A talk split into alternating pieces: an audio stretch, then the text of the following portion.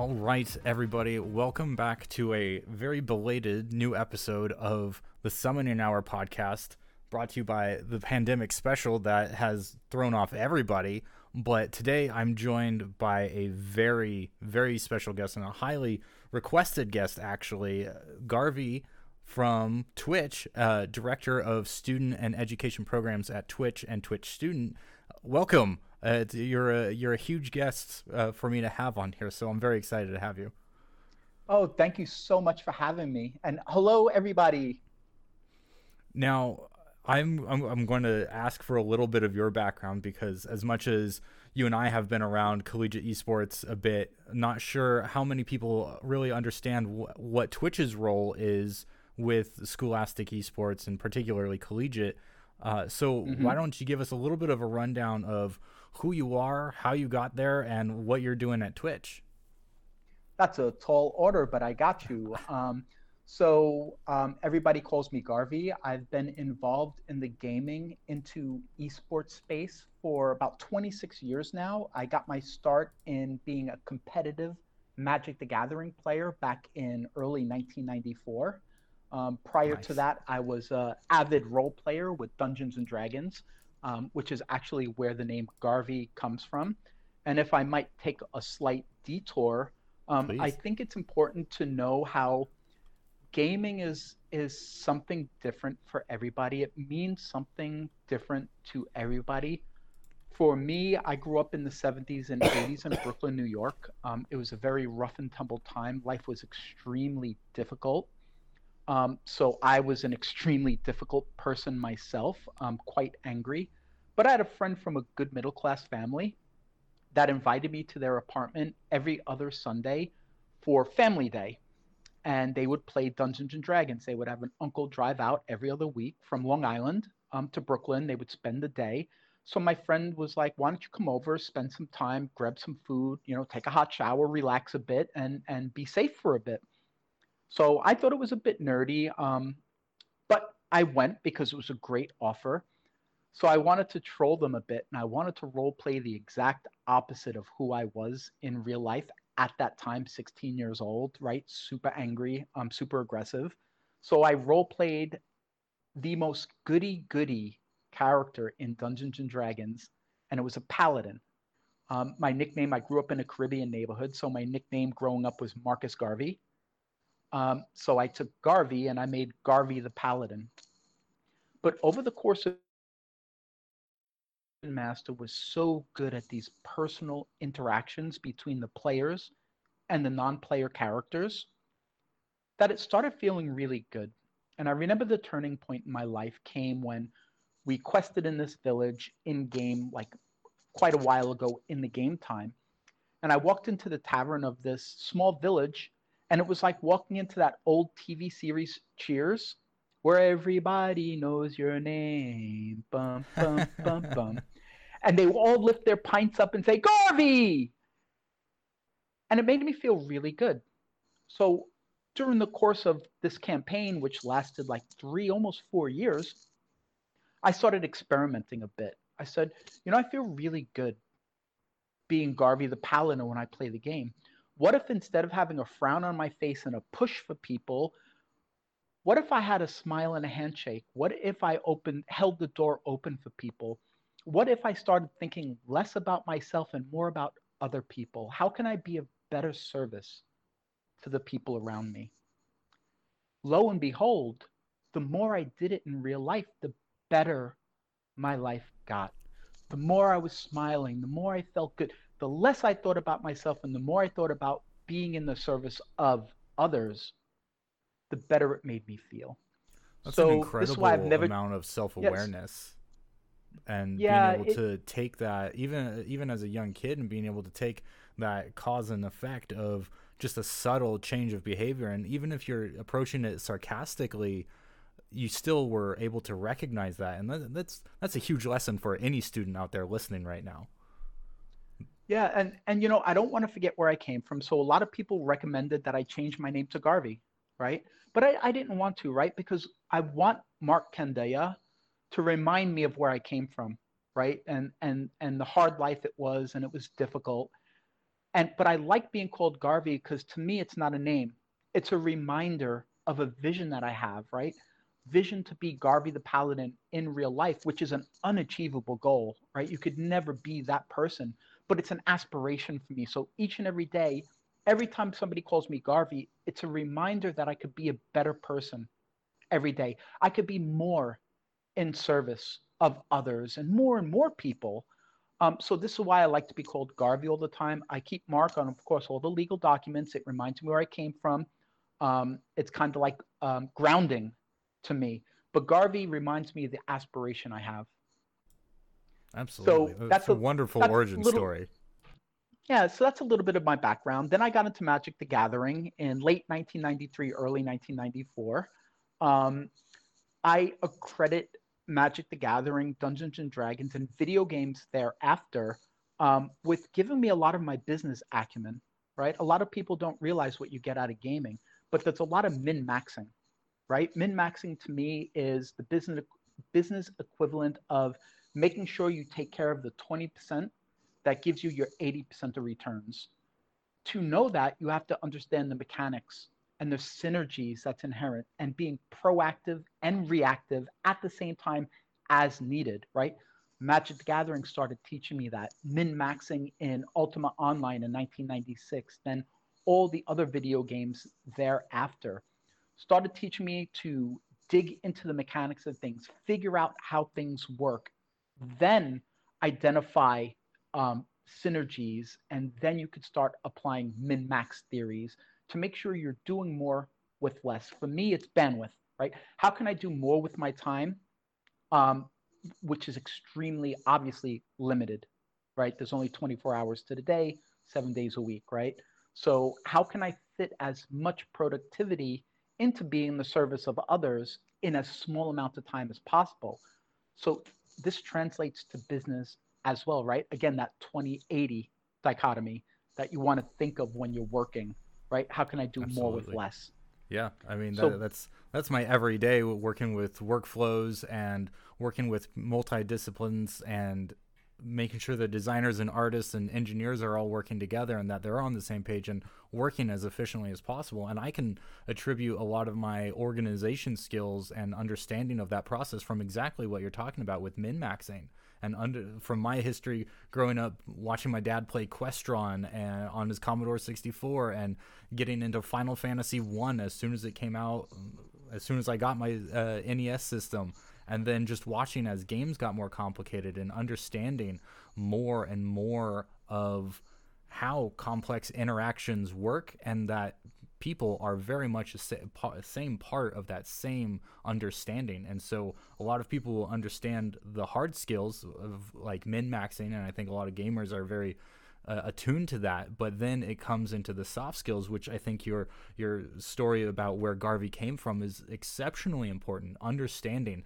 the individuals and the people behind that. That's that's a early and fast lesson that you got in terms of soft skills and hard skills and it all we talk about this a lot in the esports and gaming space especially in collegiate of how practicing these esports skills or uh, related skills in your clubs and varsity programs are actually very much skills that straddle a whole bunch of different businesses. So I'm excited to hear you talking about the practical application that you have as a professional and being able to share my experience as well, but then also really showing those collegiate programs that there is a future with these skills. Absolutely. And you know, these kind of role-playing games, World of Warcraft even, like um, these kind of role-playing games, it teaches you empathy. Why? Because it it helps you walk a mile in somebody else's shoes, in somebody else's circumstances, right? Step outside yourself a bit and, and experiment with what actually resonates with you that you could put into practice for yourself. In business, they call it EQ. I'm not. I, yep. I don't like that word. again, they're trying to corporatize like yeah. something that's so beautiful, which is empathy, right? Empathy. Thinking yep. about other people. Yeah, and I actually have a question from chat. I've heard the term min maxing tossed around a lot recently. How would you, uh, define that in your line of work? Um, so again, I, I think I related that to the 20% that gives you your 80% of returns. Um, that's min maxing, right? Okay. So you yeah. have to identify order of uh, priority orders, right? Um, what's going to make the most impact with the time that you're allocating or the resources that you're allocating? Um, that's min maxing. So you have to understand what what the mechanics are. Then you have to, once you identify the mechanics, you can begin to understand which is going to be most productive.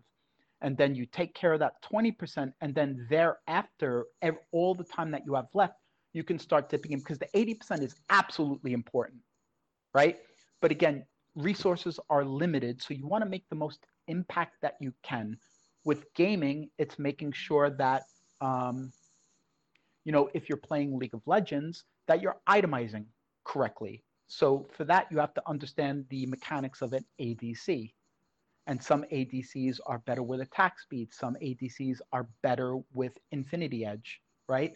So this is the way that you start understanding. You don't even realize you're, you're doing it, but when you itemize correctly, you are min maxing based on the character stats, the um, item stats, and your role on your team that is it, in essence min maxing, right? Yes, you can buy a Phantom Dancer, but is an Infinity Edge more valuable for you at this stage of the game? Yes. What's coming first? Is PD coming first or is Infinity Edge coming first, right? This is min maxing according to circumstance. Love it. Love it. Absolutely yeah. love it. So now that's that's Garvey in a nutshell how about Garvey at work? What is what's your role at Twitch, and how how do you coordinate between the educational programs that want to interact with Twitch as content creators or as a way of networking uh, streamers? Oh, that's a great question. So um, I moved around a little bit. So I didn't get to go to college until a little bit later in life. I didn't get to go to college until I was 31 years old. Um, once I graduated college, I moved to China um, for five years, um, and I did gaming and esports out in China. So um, Tencent actually recognizes me as the first person to ever bring League of Legends, competitive League of Legends, into mainland China back in 2009.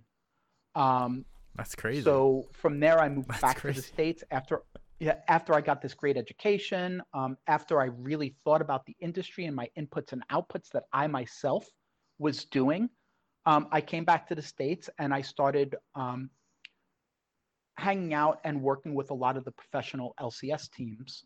Um, from there, I moved to Korea for a year. I was there for the very first season of OGN Champions. Um, learned a bit about what was being done in China, what was being done in Korea, what was being done in Europe, what was being done in America. This way, I could start identifying those value add propositions of what was not being done, right? So, doing really good business isn't only doing what everybody else is doing a little bit better. That value add proposition is doing what nobody else is doing, right? To me, that's the a sign of a successful way to think. How can I add value? how can I broaden horizons? How can I expand comfort zones, right? Whether it's in business, whether it's in my personal life. Um, once I came back from Korea, I actually helped start a, co- a competitor platform to Twitch. Um, I did that for two years. It was very, very successful. Um, but I was at odds with the business methodology with the company. Um, I didn't think that they were forward thinking. Um, so I stepped away from that. And in very early, I think it was February of 2014, um, I joined Twitch. Um, they hired me on as a director of strategic partnerships. So again, I continued my role of working with teams and, and helping them understand business, helping the industry understand how we can grow together. Um, in 2015, um, I 2014, I don't know if everybody remembers, but I think it was the catalyst year for esports.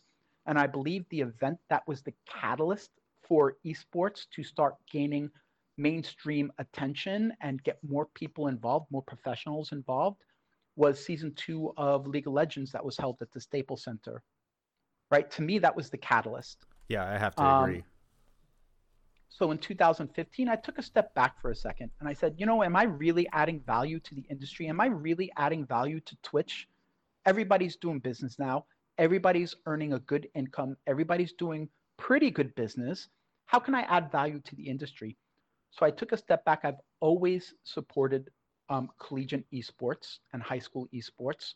Um, in America, back in 2011, I started working with um, the Collegiate Star League, CSL. Um, 2013, we held the finals for CSL um, as I was part of this other platform um, on the rooftop of Petersen Auto Museum in Los Angeles. It was the first real collegiate event. Um, there was the Texas Lone Star Clashes too, but that was a little bit later. I started working with TESPA. Um, so I said, all right, I think I could add value by um, making sure that to sustain sustainability to the in- industry and that will every year we will increase our professionalism. The best way that I could I thought of was to continue to support students, but to also be of service to the educational institutions that they're a part of, right? Gaming clubs are great, right? But there was no official recognition for the students' efforts to create a beautiful community and accelerate their learning through that community. Absolutely. Um, but they didn't have any ownership. And like, if we really want them to feel like that they have the most value with their education and their time, they have to be given ownership of something. Absolutely. And and and receive official recognition and support. Yep. Students Absolutely. students don't have money to go out and buy jerseys for themselves. They don't have money to fund prize pools, right? They don't have money to have live events on campus. But these are all extremely valuable learning curves, right? To run an event, an event takes many people, logistics, um, uh, so many components that's added. It's a great experience that you could put in a cover letter and on your portfolio when you graduate. Um, so I took I took a whole year in 2015. I traveled around the world. I spoke to educators, administrators, and students around the world, and I just listened right? I'm not in the business. Again, being from Brooklyn, New York, I like to be efficient with my time. Guessing is not efficient. I want to know. The only way to know is to ask. Um, you know, shut your face and listen, and take notes, and then put. After I took all my notes, I listened to everybody. I put the business plan together. Twitch is forward enough thinking to say this is a great idea. Support the future of the industry create these young professionals that are empowered, confident, educated in the space to start solving for some of the known unknowns and identifying the unknown unknowns. I can't picture 50 year old people understanding how to be of best service to our average age on Twitch is 25 years old. Who am I to say that I really get what, how I could be of most service? if I don't listen and then execute on what I'm being told to do.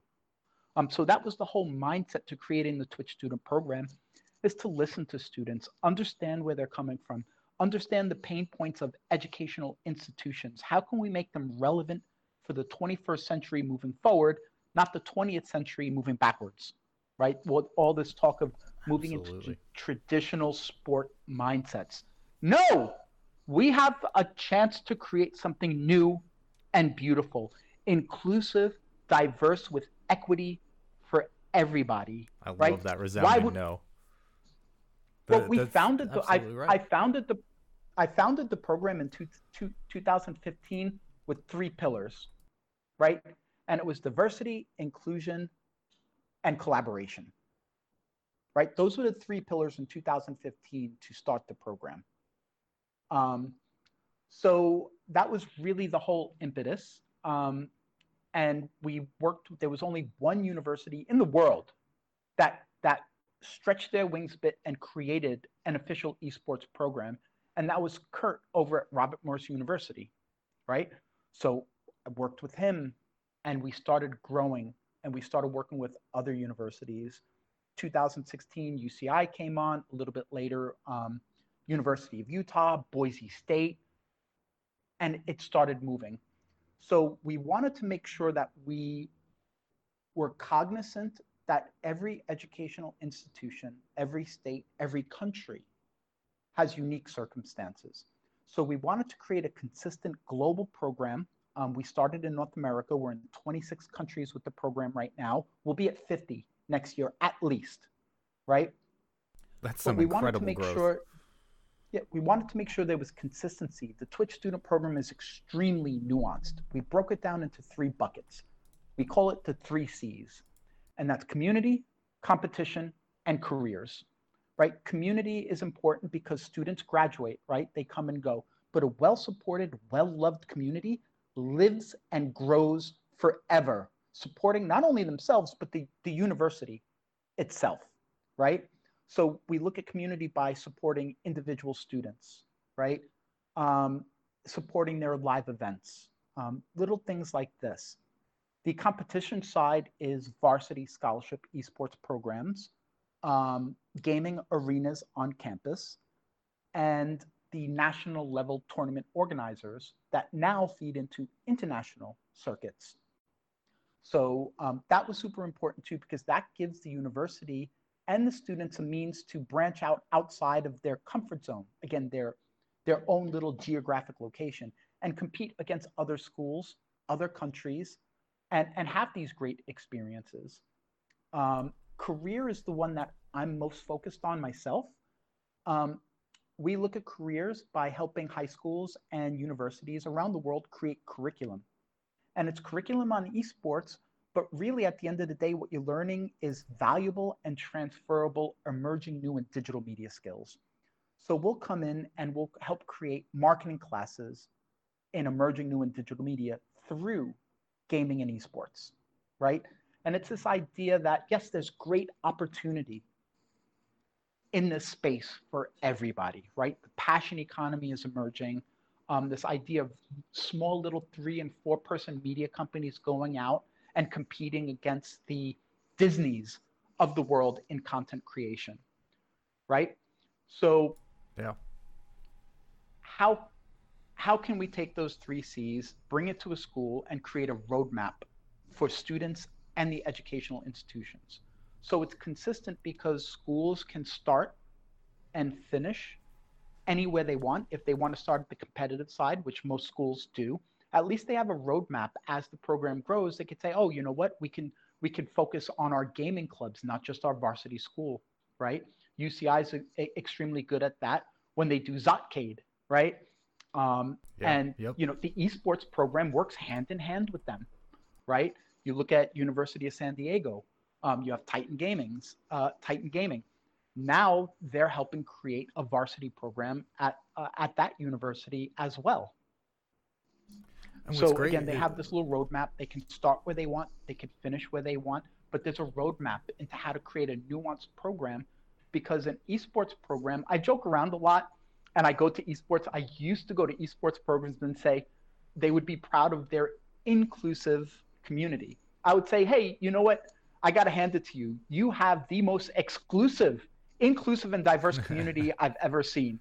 And they're like, what do you mean, Garvey? We've got young men, we've got people of color, we've got this, we've got that. I said, yes, but it's only for esports enthusiasts, right? Which make up maybe 8% of your student body. How about the 70% that identify as gamers? To me, that that's are, not that even are enough. sitting in How their about, rooms playing by themselves, not knowing that people two doors down the hall are playing the same game and aren't establishing those stronger roots and foundations with their own university and the community that's right there that's going to serve them so much more in the years after graduation. Exactly. But you know, even even working with 70% of a student body, is that right? Why why shouldn't there be opportunity for 100% of the students? So by supporting the community, by supporting uh, uh the competitive side, you're getting 70% of the students that you could create opportunity in emerging new and digital media. But how about the 30% that don't even identify as gamers? What we're trying to do is say, look, you have this great community that's supportive, but most importantly, there's an avenue for you to apply what you're learning in school to the program, whether you're a gamer or not. So you have qualitative and quantitative data on your portfolio when you graduate that shows that you're not a recent graduate. You're a young professional in the business of digital media And here's four years of experience with qualitative and quantitative data that shows my inputs, outputs, my contributions, and my results. So this is why it's very important that we focused on these three C's to create opportunity in digital media for the 21st century for the entirety of the student body if they so chose. Give that choice back to the students, right? Let them find themselves. Let them find how to apply themselves in a way that's engaging, resonates, and, and creates this feeling that education is a hobby, not a chore. Right. I mean, I I wish I could have had something more tailored like this when I was in school. That would have been a lot more encouraging to pay more attention in my art classes or my business classes that I didn't see a real use for and knowing that most people don't go into the the route that they're graduating with or that people usually just have to accept their role that they get into and do something that they're not happy with the whole gig economy perspective on things, the turmoil that's been caused over economic troubles the last decade and a half, and now the pandemic, it's opened up so many opportunities to do things in a way that's valuable to you. And if colleges were structuring that way and paying attention to their community, they would be seeing a lot more. Uh, folks being excited about going to their classes or having their online classes right now, knowing that they would be getting something of value out of it as opposed to what they think the school thinks they should be getting out of it. Exactly. And gig economy is 20th century moving backwards. Gig economy to me is quite exploitative by nature. To me, it's a dollar on a string. So 21st century moving forward, we're looking and please, um, if you could encourage your community to do a little, just Google passion economy it's a thing. It's built on two premises, two philosophies, and it's built on compassionate capitalism and social entrepreneurship, which basically means the passion economy is instead of one big company, it's many small companies, these three, four people media companies that are creating content. One person's doing the digital media strategy, one person's doing all the artwork to make everything pop. One might be a business developer, four students working together, graduating, and creating their own business. Um, I, I really like it. To me, it's the absence of zero sum 20th century capitalism. And if you don't know, um, if, if anybody doesn't know what zero sum capitalism is, that basically means for me to make a dollar, you have to lose a dollar. I dislike this very much. And I dislike the sound of that too. I haven't heard yeah, it broken down but, like that. Right. So in my experience, students and young people want to work together. They want to feed each other. They want to create opportunity for each other. In creating opportunity for others, you're creating opportunity for yourself. This is the passion economy moving forward. Having a little bit of empathy, thinking about others, sharing, right? Identifying you have a cup, filling it, and being happy, not collecting 37 cups that you you you will never use, right? Zeros in the yeah. bank account. To me, um, this sounds a lot ability... like the this sounds a lot like the collegiate Call of Duty staff. They're in there with the players. They're in there with people who are passionate. I mean, passion dictates most of their mantras when they're out on Twitter. But then you have leagues like uh, Collegiate Rainbow Six and the CEA Siege and now Valorant scenes. Like they're, they're players that are in the leagues, almost like a player association, also running these leagues at the same time, or at least providing valuable, direct, and candid, fee- candid feedback for these staffs who are running these things just because they want to, because they want to see these communities grow and these collegiate leagues they're not there for the money they're not there for much else other than notoriety and experience to maybe professionally go into esports at some point whether it's as a player or as a content creator or one of the other many routes someone could go in these collegiate leagues that are spun up by students seem like the best application of what you're talking about of, of a passion economy. Right, and and think about it a little further down the line, right? These Call of Duty staff members that are supporting these communities, this is the essence of the passion economy, right? Because that company is helping a community help them, right? So the more the community grows, obviously the better business is. So them supporting the community, the community supports the, the, the publisher.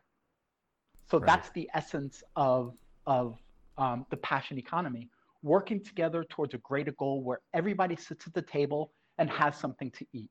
Sometimes it's more, sometimes it's less, but it evens out at the end. Sometimes it's 70 30 on your end, sometimes it's 30 70 on your end. But the point is, people are thinking about it. When a business opportunity comes up, to one person, they might say, This isn't inappropriate for me, but I know these three people. I'm going to bring them in.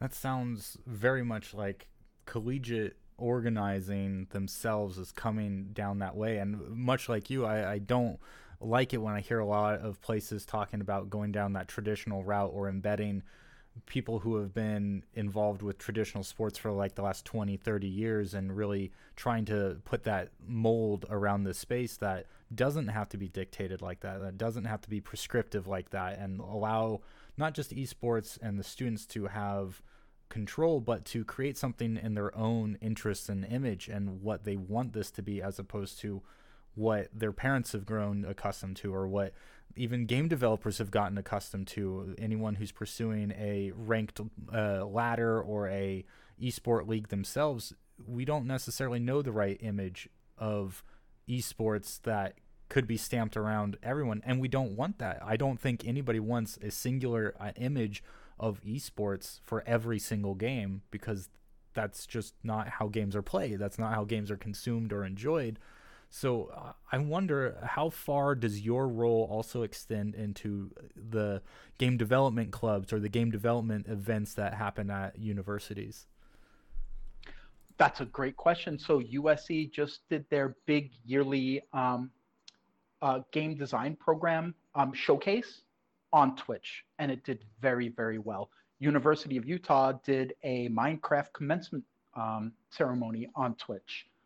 Um, so there's a lot of different ways, and you know, University of Utah also has an extremely good game design program. Miami University at Ohio, um, you know, there's there's some really good, full, even Full Sail University in Florida, right? There's some schools that have really, really good game design programs. So what I want to do is I see Twitch Student as a bridge between the industry and educational institutions where I'm identifying problems in the industry. I work with the administrators. They create classes for students to solve for the equation and add value not only to the students, but the companies that they will work for. Absolutely. And that, that sounds absolutely wonderful. And with your reach into other countries, I can only imagine that as soon as, if you're not already there, I imagine you're already in Brazil and being able to in, interact with the group that's most interested in uh, Free Fire, Garena Free Fire. Like, I imagine that you're going to get some very different problems and solutions coming from th- that demographic of players and students than you're going to get when you go to India and mobile gamers there. Uh, so I, I'm really appreciative of that approach of being able to tailor things to the individual students and create those unique programs and going to so many different universities and countries around the world next year, that's going to be a huge boon for the industry. And I mean, even as soon as the first large graduating class comes through after being interactive with Twitch for their full college career. So international is super, super. It's job one to me, right? Because what I'd really like to do is create these experiences, these life experiences with these international tournaments where students are outside of their comfort zone, outside of their country, and they, they grow empathy for others by experiencing different cultures, hearing different languages, eating different foods, making friends all over the world. Again, we're in a digital age, right? There's no reason why a student from USC can't meet and collaborate with a student from Brazil or, or Philippines or Nigeria or France and or the UK, even, right? Yep, even and the technology these... that helps with language barriers is uh, progressing at an astounding level and an astounding rate. So even those language barriers are not going to be something in the next what five to ten years, or they'll at least be operatable where you don't have to worry about that. Well, for good or for bad, um, English seems to be the standard in esports. So again, I I travel to and work with in 26 different countries, from Turkey to the Philippines to you know you, you name it, And I've never ever had difficulty communicating with students and educators because they all spoke English. And I, I questioned why at the very beginning. And they said, well, we, we're avid users of Twitch and we play video games. For, for us to be a part of the scene, we need to be able to speak English. Um, so, you know, for, for good or for bad, I love learning different languages. I love hearing different languages. But at least at for now, there's this opportunity if you don't be shallow and listen to accents or if the grammar is not correct or words like language is a tool right it's meant to communicate if you get the vibe and you you, you understand each other grammar and accents and, and limited vocabularies should never be a barrier to creating opportunity for yourself and friendships uh, for yourself and and things like of this nature absolutely and I think these kind of programs are a great way to do just that, right? Again, walking a mile in somebody's shoes, growing empathy, respecting and loving other cultures, right? Stepping outside of societal, artificial societal constructs, right?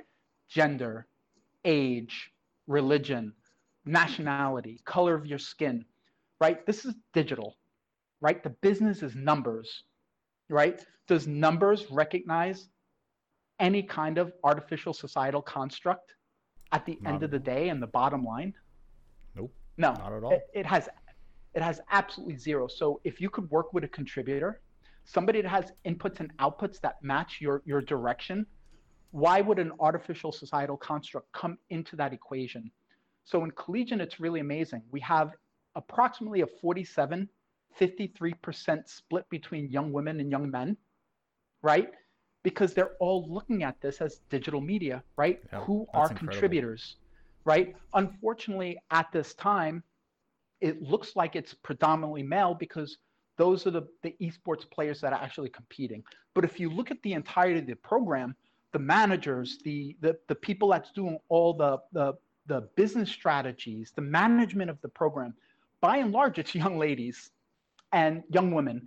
And um, the young men aren't seeing any difference. They do what they're told. Same thing with the young women. They're not putting a gender on this. This is a business. This is something we're passionate about. Like, let's work together and let's get some stuff done. Absolutely. And that level of inclusion starting in college is already catching up to the wave that's happening a lot in game development of talking about where your story is coming from, who is telling those stories.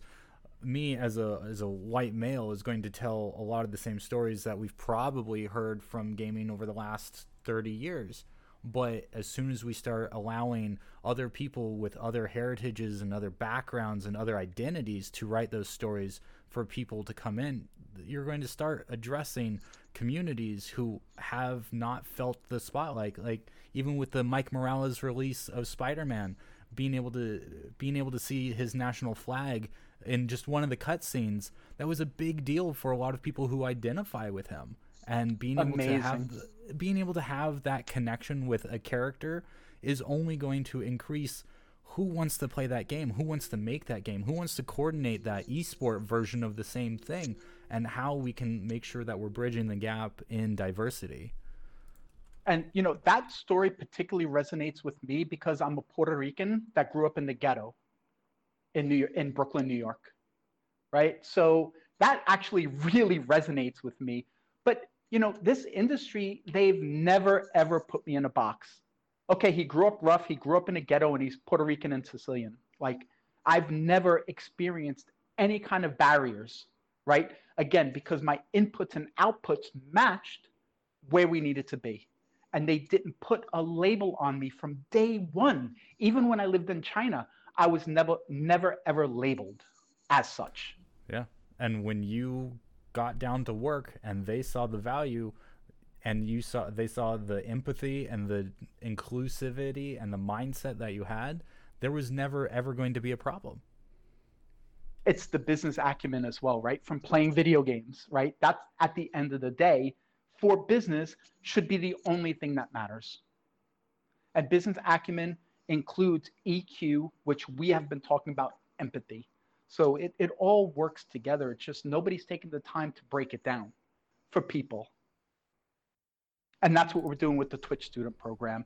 That's how we work with educators. We're trying to include this, this mindset that it's a new day, it's a new dawn. We could make this industry anything we wanted. Yes, there are some things from tradition, traditional business models, traditional sports that we can learn from, but we need to make it appropriate for what we're doing.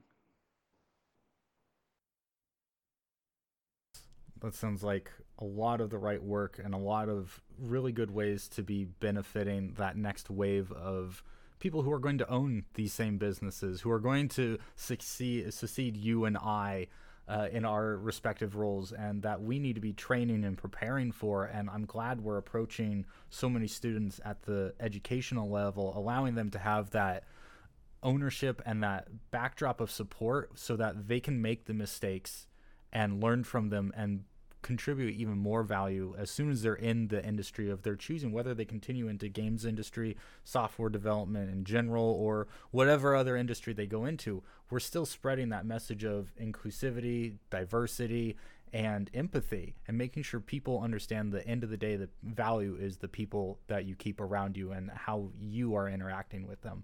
So i'm excited about that as a storyteller and as, a game developer and hoping that these messages reach these students and that they have a little bit of that self-awareness that you demonstrated uh, acquiring your name Garvey uh, and so that they can also make those switches while they're learning and while they have that opportunity to be supported outside of so, oh go ahead. but, but the students are teaching me ah, as well starting back in starting back in 2015, right? This idea of the passion economy, compassionate capitalism, social entrepreneurship, being a good person, thinking of others. I'm taking this all from students. This is what they're telling me, right? The idea, the philosophy is to plant trees that you'll never feel the shade of. And that's what students are teaching me. They're so involved with these esports programs at universities. And I sat and I, I asked them about two years ago, I, I did a small sample study. I gathered about 200 students. And I said, well, I just want to know what's your motivation um, behind working so hard and being so diligent and applying yourself so well? And nine out of 10 times, I got the response that they wanted to build a better program for the high school students that are graduating from the high school esports programs to attend, participate, grow the program, make it more relevant for them. That's a beautiful thought to plant a tree that you'll never feel the shade of. This is that pay it forward mentality that that really has a good handshake with the passion economy, compassionate capitalism, social entrepreneurship. All of these things work hand in hand and young people and students are leading the charge to a better future every day instead of a slightly worse future every day.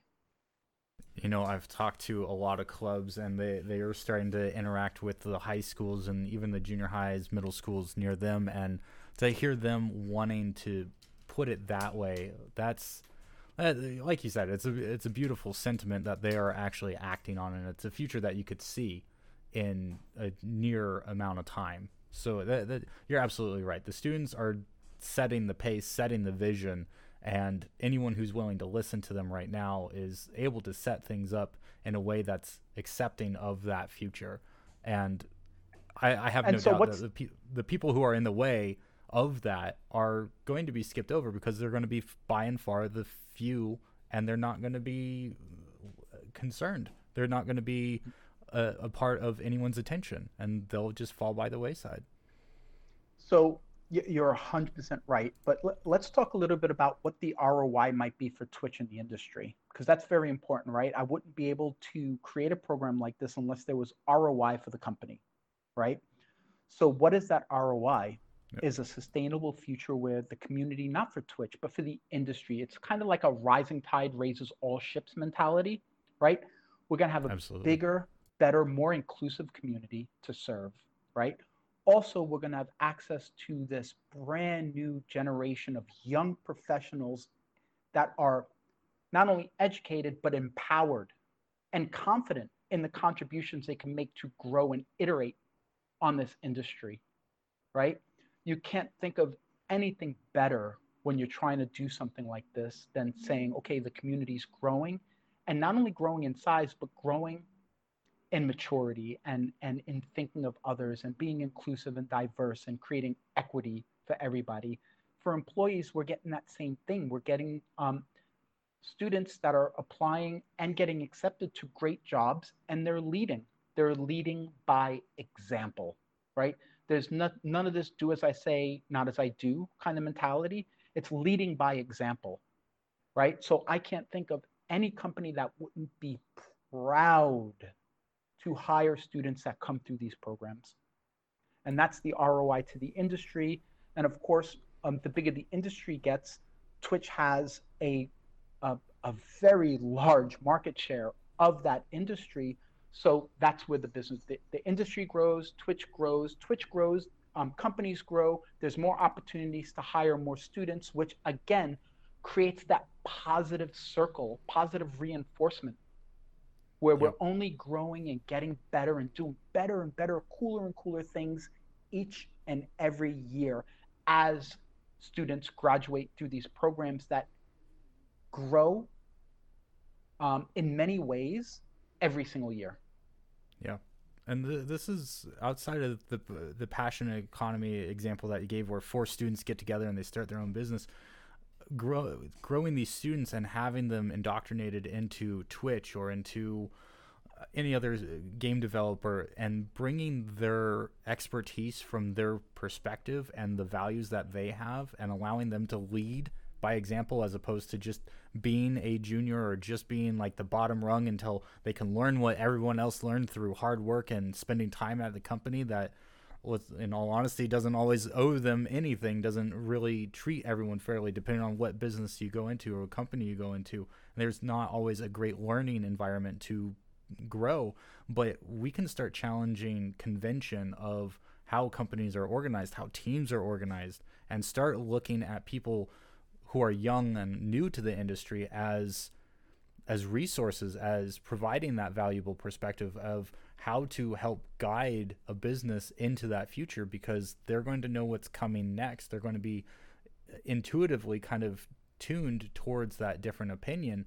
And so we can start looking at no longer having a young person be your lead as a as a failure on your part because you didn't get to a title before you reached a certain age we can start sharing that balance and you mentioned ageism earlier today and so I think that this gives us an opportunity to really start making sure that everyone starts building that self-awareness about where they're at with their skills and where their their value is. And that way they can start focusing on what they're best at as opposed to trying to get what they're never going to have because it's just not authentically them while listening to a peer who may not be the same age but who has a developed mindset about the same topic. Right. So it's it's about complementing each other, not supplementing each other.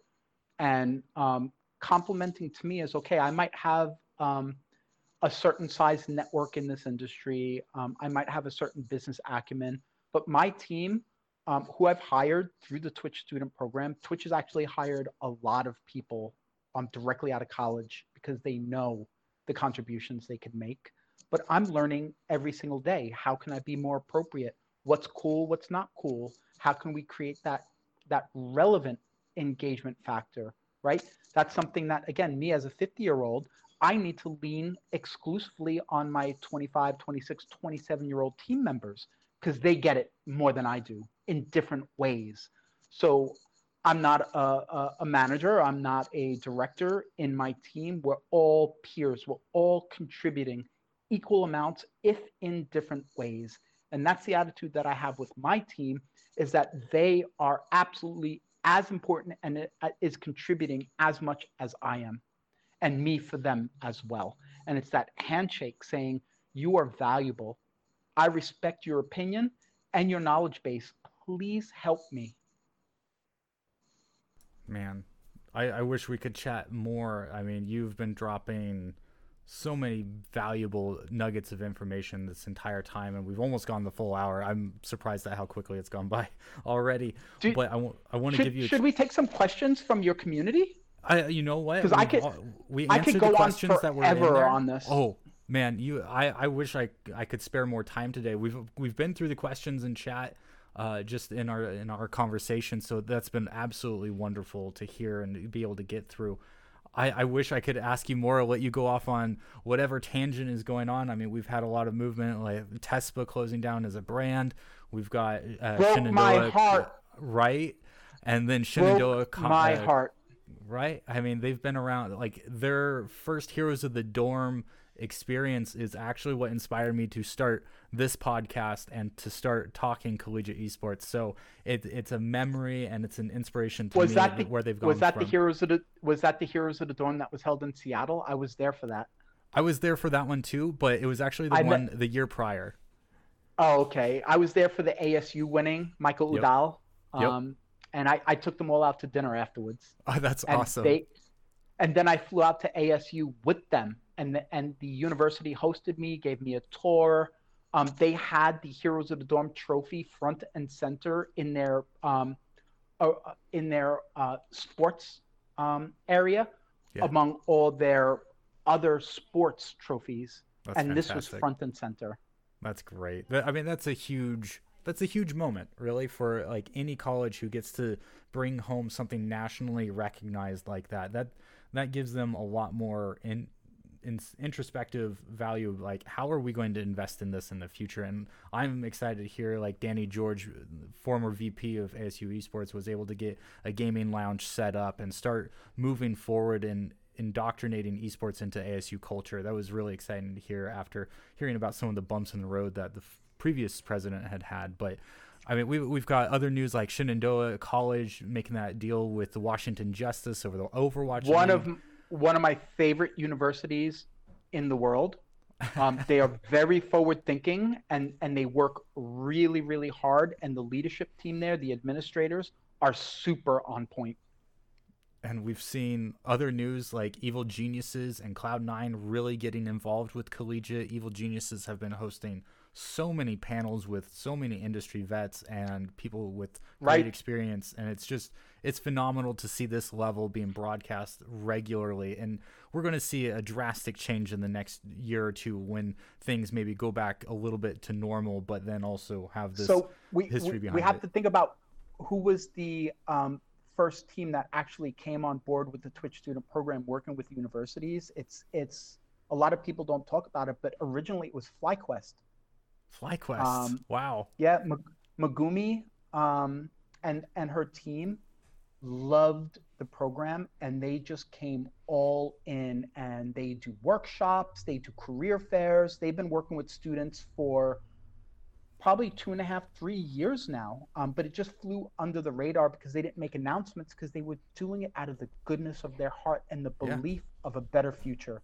So mm. I have to give a lot of props, a lot of props to FlyQuest. Um, Absolutely. That was, you know, um, it's about this expanding of comfort zones, and uh, the best way to do that is to already have a working proof of concept. So oh, FlyQuest man. taking that chance opened the doors for all professional teams to be involved in collegiate esports. That's incredible. And like I said, we could we could go on and it's I mean, you've been involved with anyone and everyone at this point, so I'm sure you've got stories for days uh, we'll have to have you back to hear more of those stories. I'm excited to have this episode wrapped up. Is there anything, any messages that you would like to get out so that people can know where else to reach you, where else to reach out to your program? Uh, is there any other messages that you would like to get out before we wrap up for the day? Yeah, the only message I would have is believe in yourself, believe in others around you. Um, I always say I have a very famous saying in this industry your network is your net worth, but your reputation is the grease that allows people to work with you and for you. So um, mean what you say, say what you mean, um, educate yourself, apply yourself, um, be a good person, and the world is your oyster. There's a message for us to end on. I love it. Absolutely appreciate you coming on, Garvey. It was fantastic to finally get a chance to talk to you. I've heard you at a couple of other panels before, but this this is the one that takes the cake. I feel like feel like we were on an, another level getting someone of your expertise and experience on here. So I very much appreciate you making the time to work it out with me and to get this podcast recorded, even on your vacation. Uh, so I, again, I just want to be very appreciative of your time and make sure that you know you are welcome anytime in the future. Anytime you have a message, anything I can do to help boost the signal with what you've got going on, please feel free to reach out. Thank you so much. I really do appreciate you and your community. Thank you, everybody. All right. Thanks, Garvey. We will talk to you soon.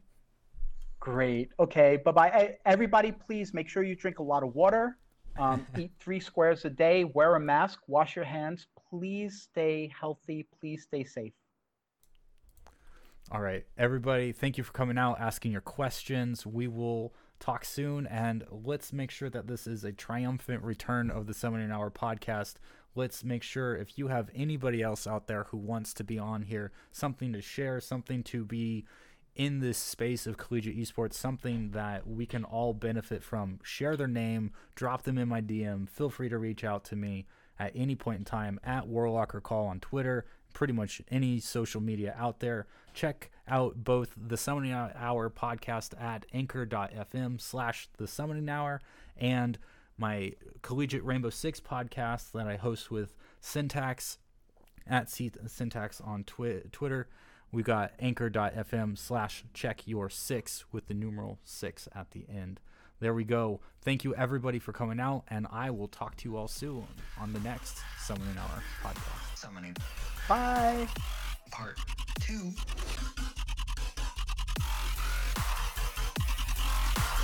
Summoning Hour podcast.